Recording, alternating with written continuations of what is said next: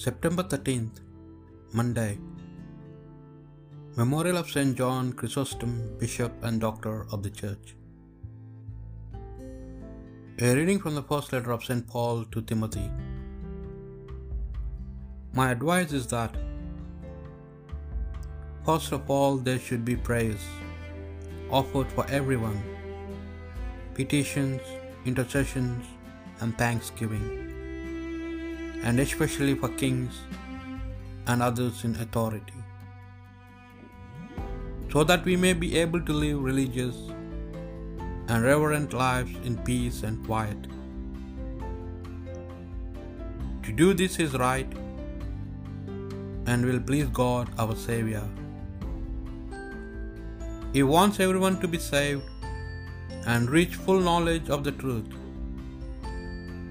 For there is only one God, and there is only one mediator between God and mankind, Himself a man, Christ Jesus, who sacrificed Himself as a ransom for them all.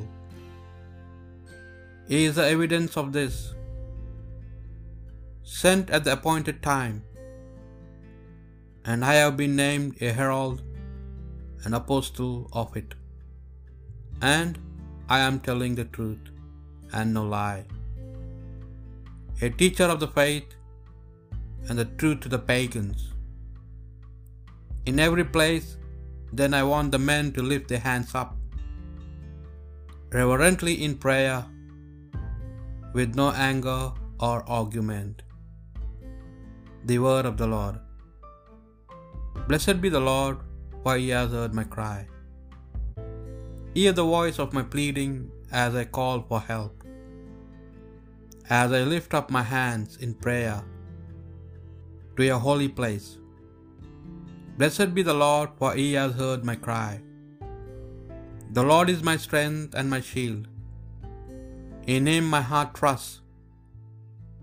I was helped, my heart rejoices, and I praise him with my song. Blessed be the Lord, for he has heard my cry. The Lord is the strength of his people, a fortress where his anointed finds salvation. Save your people, bless Israel, your heritage. Be the shepherd and carry them forever. Blessed be the Lord, for he has heard my cry. A reading from the Holy Gospel according to Luke. When Jesus had come to the end of all he wanted the people to hear, he went into Capernaum. A centurion there had a servant, a favorite of his, who was sick and near death. Having heard about Jesus, he sent some Jewish elders to him to ask him to come and heal his servant. When they came to Jesus, they pleaded earnestly with him. He deserves this of you, they said, because he is friendly towards our people. In fact, he is the one who built the synagogue. So Jesus went with them and was not very far from the house when the centurion sent word to him by some friends Sir, he said to not put yourself to trouble, because I am not worthy to have you under my roof. And for this same reason I did not presume to come to you myself, but give the word and let my servant be cured. For I am under authority myself, and have soldiers under me. And I said to one man, Go, and he goes.